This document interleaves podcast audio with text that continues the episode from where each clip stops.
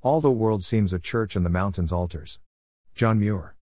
How is it beings honed on the open golden plains with grasses swaying in the glow of sunrise, sharpened in snow-capped miracle mountain majesties, polished in arid desert mesas can turn their backs on the mother that birthed them to seek communion with divinity in an indoor sanctorium?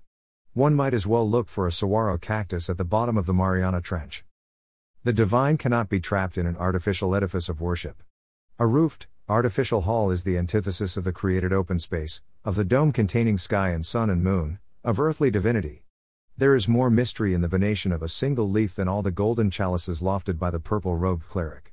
There is greater knowledge in the wings of a giant owl butterfly than all the books anointed by humanity as holy or divinely inspired. There is more wisdom in a redwood tree reaching for the sun in a northern forest, a sedimentary rock at the bottom of the grandest canyon, the breath of a volcano than spoken in all of humanity's words. In a house of worship, one encounters the mind of man and the sordid deities his intellect conjures oblivious to the voice of Creator.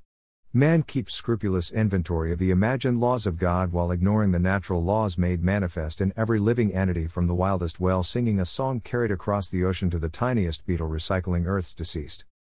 To seek God in a man-made structure shows how paltry our imagination can be, how distant we have become from the soul of Creator written in the essence of all creation. March 10, 2019.